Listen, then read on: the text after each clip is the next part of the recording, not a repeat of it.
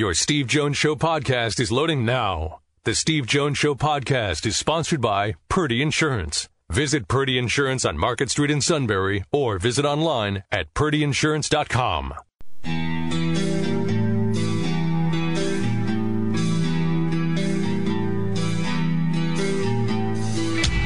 Sports talk where your voice counts. This is the Steve Jones Show on News Radio 1070 WKOK. Now, from the Sunbury Motor Studio, here's Steve Jones. Motion by Strange away from us. Now sets up wing left.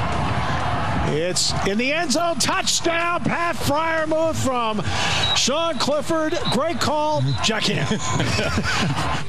Scott's to the left. He'll get one more handoff. Bounces to his right and smothered at the 11 yard line.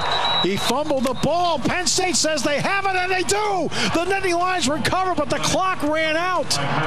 Takes the snap, wants to throw. Waits, pressure, hit, throws it downfield, and Wade picks it off. Lamont Wade intercepts it for Penn State, and the Nittany Lions take over at their own 43 yard line. Lamont Wade gets it done for the Nittany Lions with exactly the play they needed his first career interception.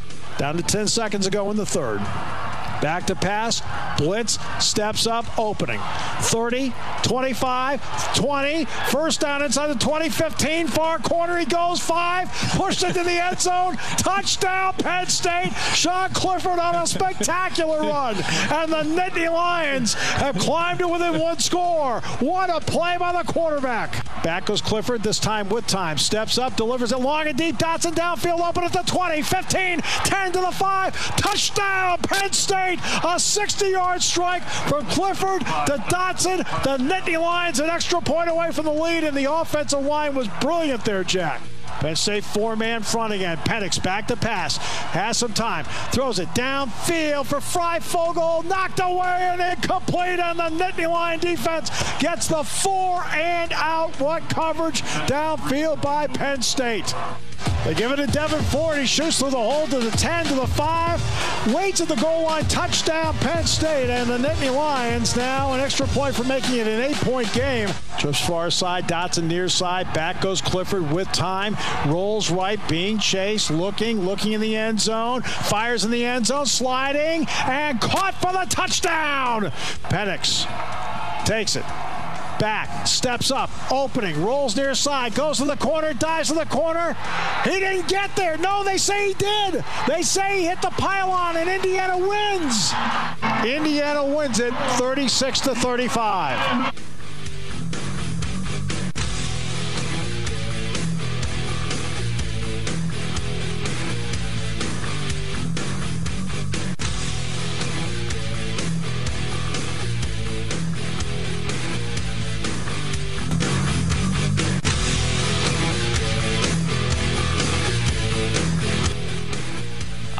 Yes, indeed. It was not Yeah, how you draw it crazy. up, Steve. No, but here, uh, let's start. I'll start with the basic premise first, and then I'll get into other elements of the game quickly afterward, okay? So here's the basic premise Do I think he made it? No. Did I think he made it live? No. I even live I didn't think he made it. You heard how I called it. He didn't make it. I could tell. Then I look at the replay and I'm like, okay, it, it confirmed what I thought. I thought he was short. All right. But why are you in that position? That is that's why you talk about the entirety of the game. So let, let me get the three basic premises, then I'll get to a couple of other elements. Number one, absolutely atypical of a James Franklin coach team is turning the ball over. Atypical. They turned it over three times, which equaled 10 points. In a one point overtime loss, that puts you in a position to lose. I mean, last year, Penn State, a year ago, the whole season, gave up 30 points off of turnovers because they were plus eight giveaway takeaway. Saturday, they were minus one, and they were 10 points. And they were minus three on points because they, they had a touchdown off of one of their takeaways Indiana at 10. Well, when you lose the game by, eh, hold your fingers together, that close, that puts you in a position to lose. Number two, 10 penalties for 100 yards. Again, absolutely atypical of a James Franklin coach football team. Usually Penn State's anywhere from three to five penalties in a game. Ten? Now, admittedly, the um, the face mask call on Adisa Isaac is an absolute phantom call. That's a, that's an official anticipating. You can't anticipate. Can't do it. Uh, the Jesse Luketa targeting call, I mean, that's one of those at the coaches convention. You go, okay, now this is like here's the uh, here's what targeting looks like. Ding, ding, ding, ding. Now, was it intentional? No. Did he launch himself? No. But he still hit him helmet to helmet. So ha- that one you absolutely have to throw the flag and you have to exit. It's simple as that. Official made absolutely the right call. Replay confirmed the right call. But that's 10 penalties, 100 yards, and then two missed field goals. Two missed field goals, including a chip shot from 25 out, the end of the half. Yeah, one of the two you want. Okay, here's the key right here. If you win or change any one of those three categories, not all three, any one of them, if Penn State is even in turnovers, they win the game. If Penn State commits, I don't know, even five or six penalties, they win the game. If Penn State hits one of the two field goals, they win the game. So in other words, if they if they correct even one of the three in the game, they win. The fact that they didn't get it done in any of the three, that opens the door to not winning the game. Simple as that. I want to say this about Michael Penix. The, uh, I want to be really fair here because it's one thing that usually, to be frank with you, fans are really bad about. At least the ones that are very vocal. They get so locked in on their team that they they fail to give the other guy credit. I'll never forget Joe Paterno. Many this is decades ago. This is back in the '80s, right? And Joe's talking to me, and this when I was the third announcer, you know. So I'd still, you know, I, you know, I was the one that did the pregame show with him. I did the postgame show with him, the whole thing. I remember sitting down to the pregame, and he was just just chit chatting, and nothing to do with anything I was doing. And he says, Steve, he said, I want you to remember something. He says, always remember, he says, sometimes when it doesn't look great for us, referring to Penn State, sometimes the other guy's capable of doing some stuff too. The effort that Penix makes on the two point conversion, regardless of whether you think he made it or not, that is a tremendous individual effort just to get it even in the neighborhood. What an effort he made. The throws he makes on the drive to tie the game in regulation were tight, tight windows, with the exception of the throw to Marshall on the sideline. Tight, tight windows. Even the play to the half yard line to Hendershot, the coverage is great there. The coverage is great. And the two the two point conversion that he ran to tie the game up, the play looked like it was going in slow motion, yet he broke all the tackles and got in.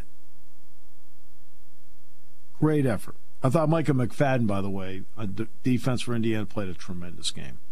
He really was good. So was uh, Jamar Johnson, who had a pick in the game. He was very good too.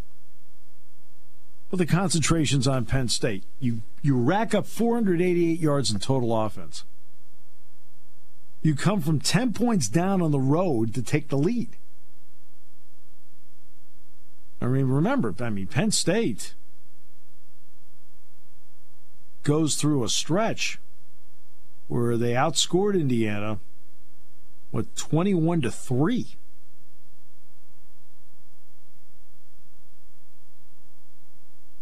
Now, as for the Ford play, which has been so talked about, let me discuss for a second actually the common sense of, of the play. The common sense of the play. You cannot take three knees. Uh, and then make a decision on You can't take four knees and end the game because they have a timeout. So you can't do it.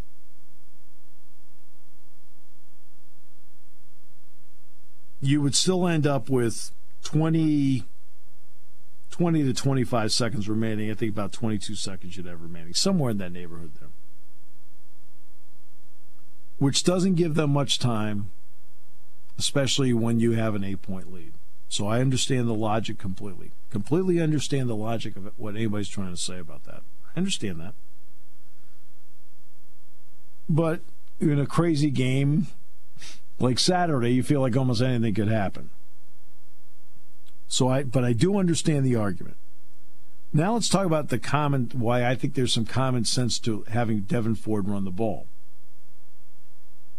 by getting a first down and then giving yourself up at the two yard line, you do ensure that you can take knees and end the game because they they're still going to have to use the timeout.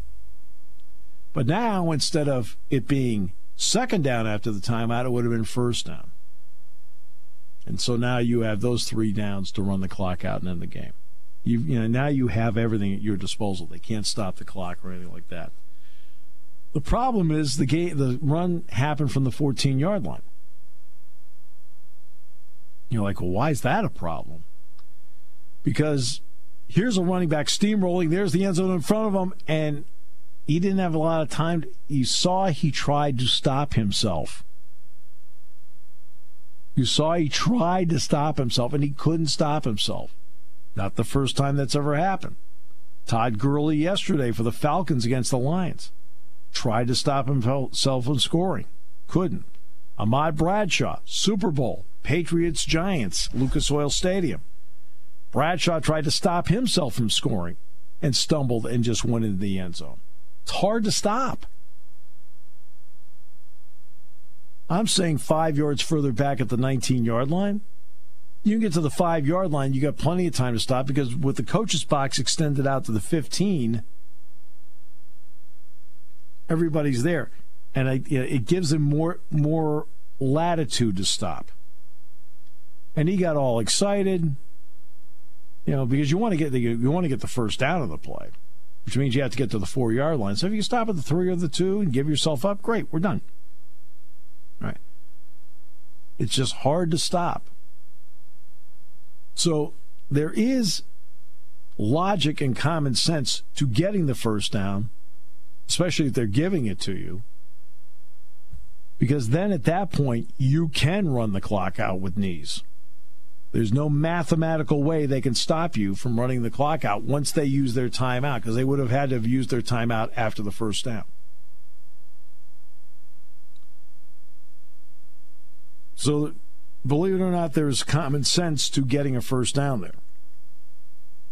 Touchdown still means you have they have two scores they have to get. It still means they have to get two scores, and they, to Indiana's credit, they did. There are three times during a game I feel you can win it. I don't care if it's football, basketball, even baseball. The focus and the concentration is almost always on the end. I understand that. That's the freshest part in front of you. I even said on the two point conversion, it's win it or lose it right here. That's how I preface the final play. But there are three times you can win, and one of them excuse me, is in the first half. Penn State takes the opening drive, well executed, well conceived, 13 plays, 64 yards, and Sean throws the touchdown pass to Pat Freiermuth. Great. Defense gets a three and out. Now, if you can put together another drive and make it 14 nothing. Now they're looking around going, uh oh, because then Penn State again had another three and out.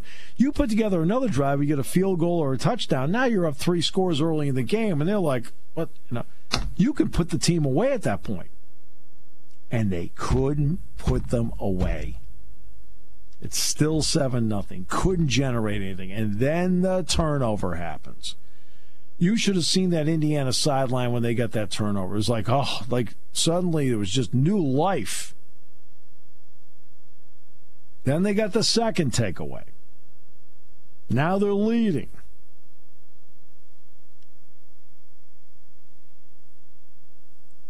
And that's where you, you know they kept them in the game in the first half and then lost the lead. Now Indiana goes and then you hit you hit the upright with the field goal. You have no momentum going into halftime. None. They're jumping around like it's Christmas.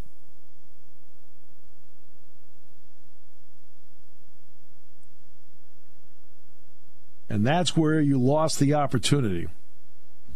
Yeah, the opportunity in the first half, I think, to really sit there and and give them that pinata feeling. And you lost it. And turnovers were the big reason why.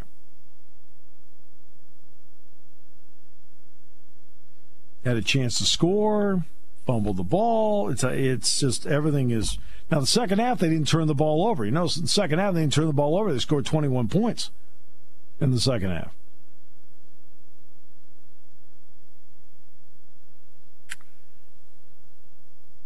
Penalties, turnovers, missed field goals. You win one of the three categories, or you are more efficient in one of the three categories, and you win the game. Back with more in a moment on News Radio 1070 WKOK, brought to you by Purdy Insurance. Whether you're cheering for LA or Tampa Bay in the World Series, you'll hit a home run with a new Kia from Sunbury Motors Kia.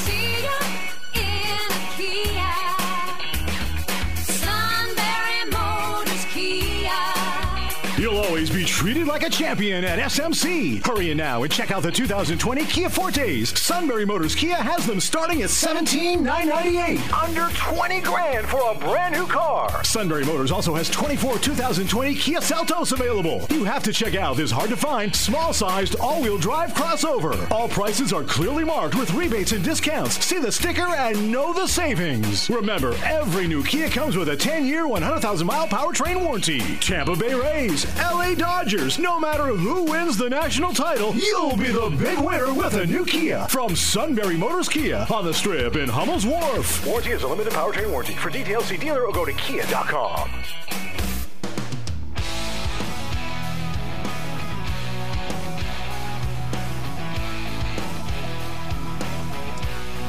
Well, we now know on this particular day that Shikellamy can beat Milton. That is correct. Much bigger thumping than the first time around. That's two of their wins, right? They're only two wins, yep. Ah, boy, if they could just schedule Milton every week, the suit could go home happy. That's what it's all about in the end. Do we have any highlights from that game? Uh, I'll have to find and dig, dig some. No, that's okay. all right. Today's show brought to you by Purdy Insurance, Market Street in Sunbury. Go to purdyinsurance.com. Auto Home Life Business. They'll save you money wherever they can. They're the best in the in the business.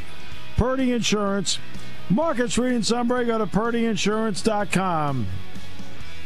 We're in the Sunbury Motors studio. Sunbury Motors, 4th Street in Sunbury. Sunbury Motors, Kia routes 11 and 15 in Hummel's Wharf.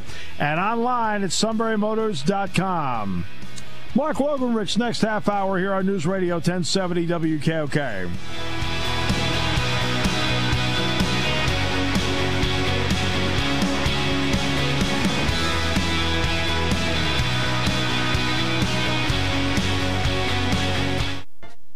Taking your calls at 800 795 9565. This is The Steve Jones Show on News Radio 1070 WKOK. Now, from the Sunbury Motor Studio, here's Steve Jones. Today's show brought to you by Purdy Insurance, Market Street in Sunbury. Go to purdyinsurance.com.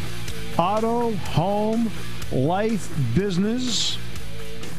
They'll find you the right insurance, the best price. They'll find ways to save you money. Maybe that means bundles. But they'll do whatever they can to save you money. They are the pros, pros in insurance. It is Purdy Insurance, Market Street in Sunbury. Go to purdyinsurance.com. We're in the Sunbury Motors studio.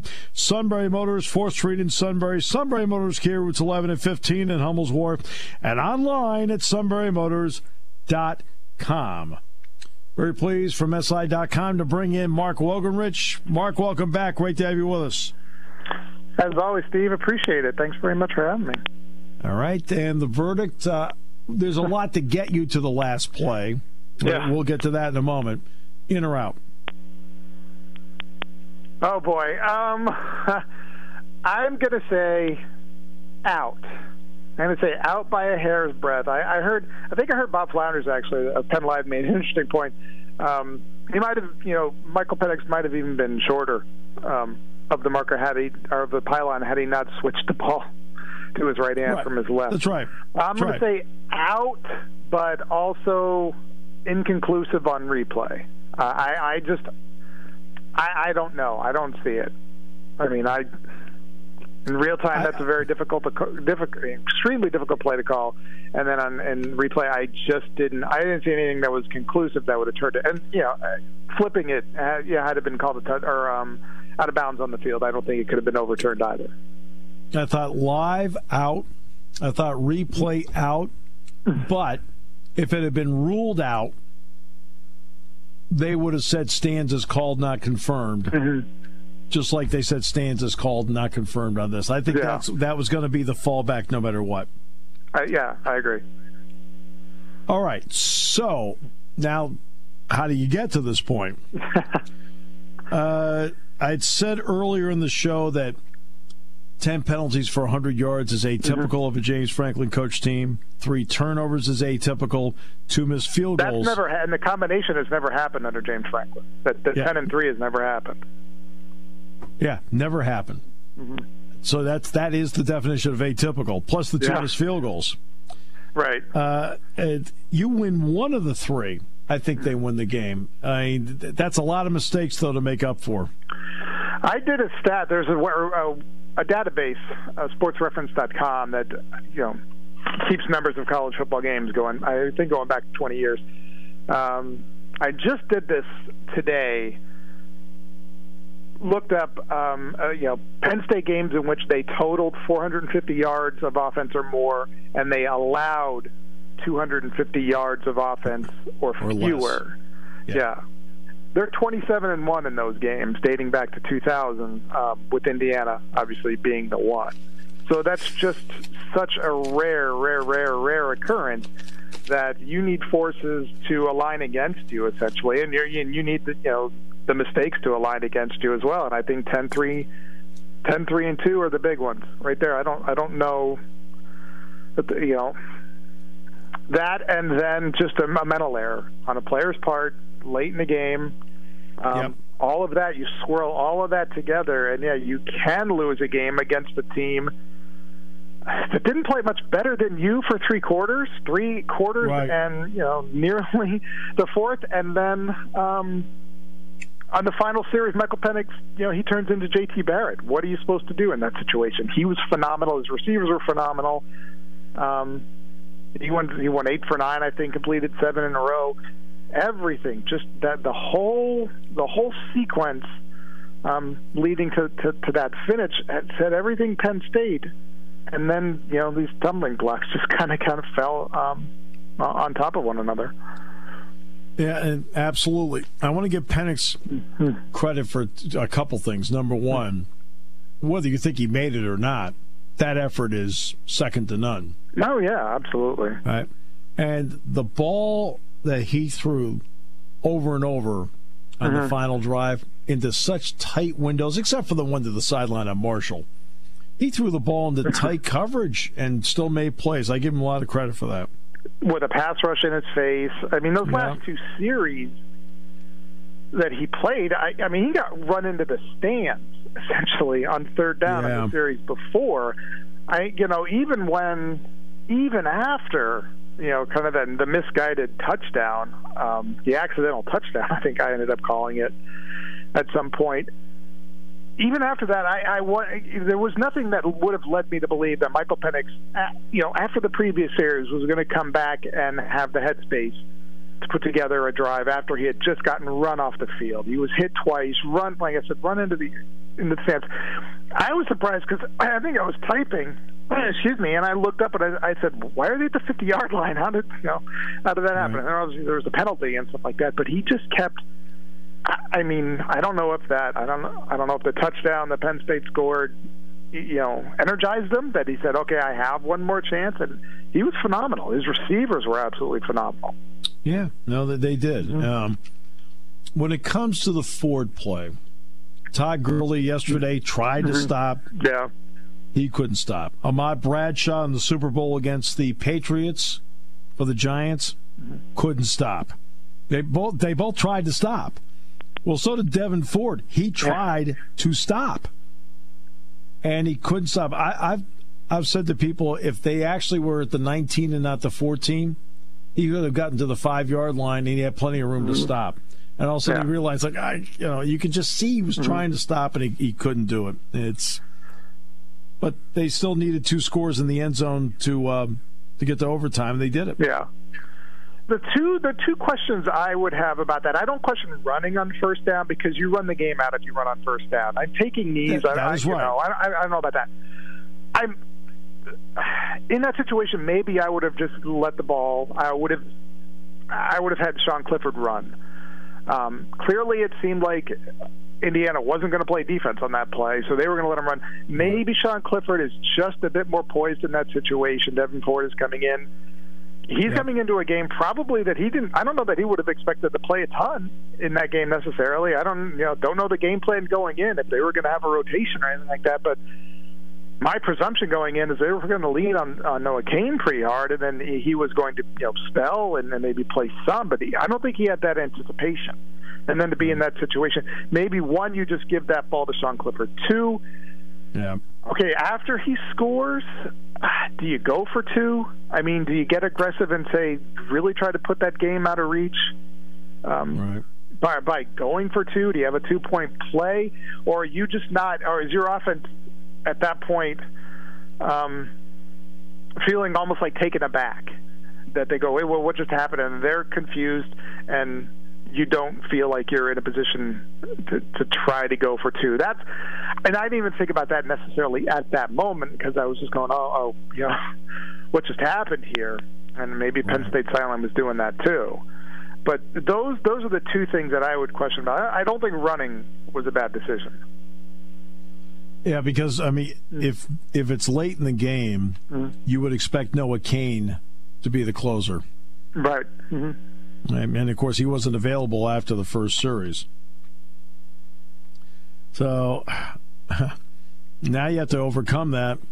Fortunately, you're able to do it, you know, at home against. Oh wait, Ohio State. Uh, so yeah, and I don't know. I, I had this conversation with somebody else. I wonder if that's not the best possible position that you can be in because you don't. You're not allowed to wallow in this you know. Oh no! You could, uh, the flight right home, you could do it, but when you know Sunday, you're not allowed to. This is not a game that you can come in and be hangovery about. You know, this is this is not, and you know, this is the opponent that you can't be that way about. So you've got to, you know, whatever term you want to use, flush it away, wash it away, whatever you've got to do. This is the best. I think this is the best possible way to do it. Um, it, and the thing is, you could play as clean and as perfect, as beautiful game this coming Saturday night against Ohio State yeah. and potentially still lose because I right, think Ohio sure. State's just that good. But you, but knowing that going in, you can't give yourself any room um, to, to just to, to wallow in this, to, to wallow in that loss anymore. So I, I think in a way, not the worst position to be in. The other part uh, I want to get to is the first half of the game. In the first half of the game, Mark, I, I've always felt in my experience with the 5.2 billion games I've done now that they're usually, whether it's football or basketball, I usually feel like there are usually three times you can win, and one of them is in the first half. They get that great opening drive, mm-hmm. well conceived, well executed, seven nothing, get a three and out Then they got another three and out after that.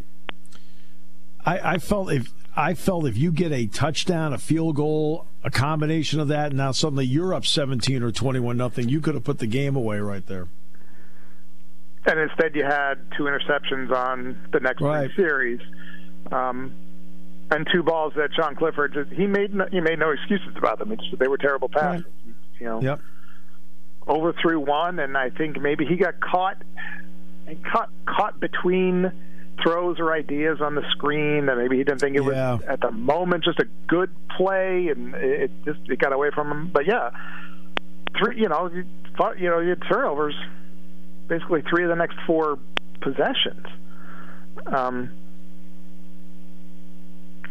and and that that's just just an incredibly difficult situation to put yourself into. Yeah. By the by the way, Mark, what did you think of Keyvone Lee? That was the first time I had seen him at all. I was surprised at the size. I didn't realize he had gotten that big. Yeah. I don't know if he can come in that big, but um, I think he's pretty agile for being 230. Um, right. Move forward. Just uh, he looked polished. He looked he looked unintimidated too, and and I th- I thought that that was a real I don't know that was a real pleasant surprise to me, especially if you're going to have to go now um, with Ford, him, and Caziah Holmes. If Noah Cain's out for a while, that I, that's a that's a that was definitely promising. Uh, defensively, Luketa cannot play the first half of the mm-hmm. game on Saturday night. I had said to Jack after the game, I as the targeting call is the absolutely the right call. I mean, that's one of those in the mm-hmm. officiating instructional convention. They show that play. Say, okay, here's yeah, here's targeting. Right. right. it's not intentional, but this is targeting. Mm-hmm. But I mean, but I also felt that on that last series, I kind of felt there was a stabilizing force on that defense that was missing, and I kind of felt that was him.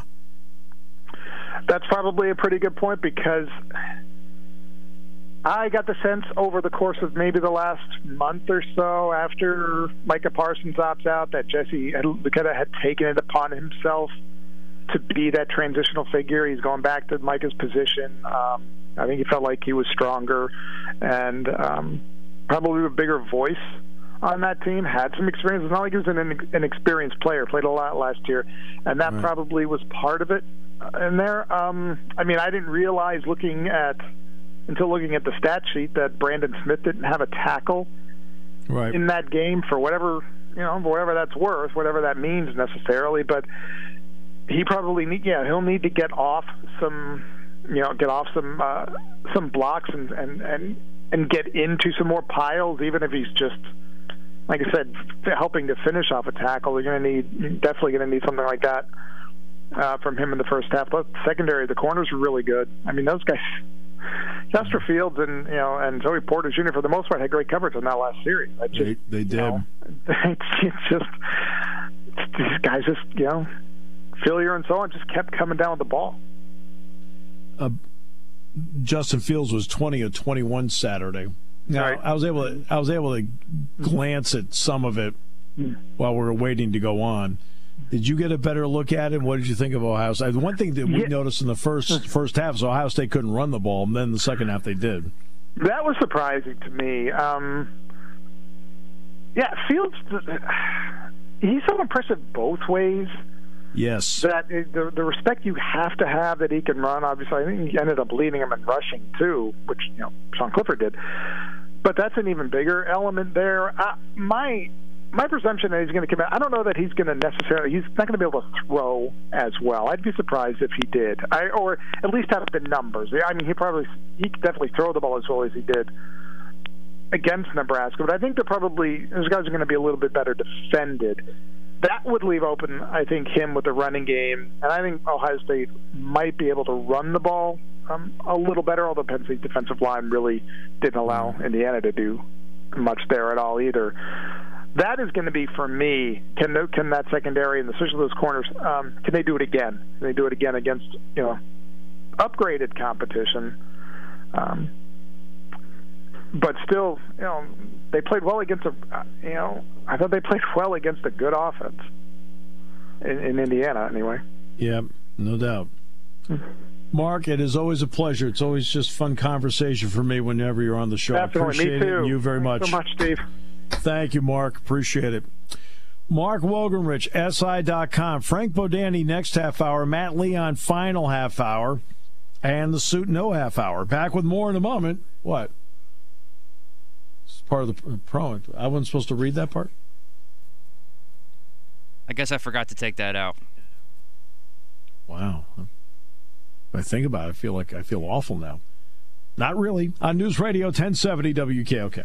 Hi, this is Season from Purdy Insurance. As we continue in the green phase per the governor's order, most of our staff continues to work from home to practice social distancing for the safety of our staff and clients. During this time, we are operating under the guidance of the insurance department. Our office remains available to service our current and new clients by phone by calling 570-286-5855, email, and by appointment. Our after-hours emergency service is also ready to assist our clients with their needs. From the team at Purdy Insurance, stay safe, be well, be kind, and know that we remain dedicated to the highest levels of service to protect what matters most.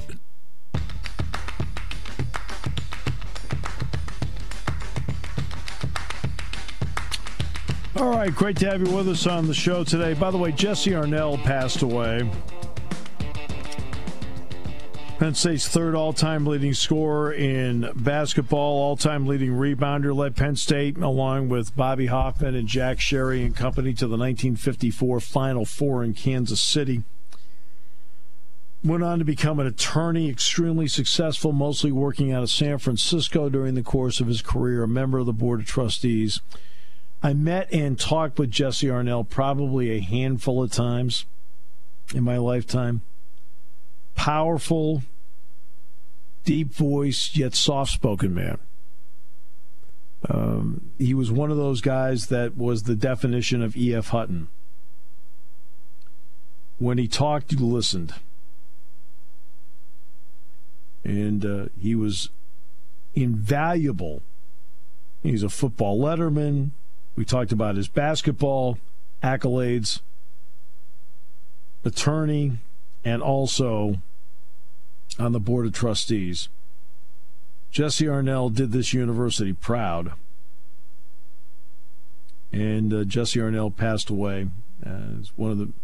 There's so many alums, so many alumni that Penn State has had over the years that have advanced the cause and the reputation of this university. Jesse Arnelle is absolutely and was absolutely one of them.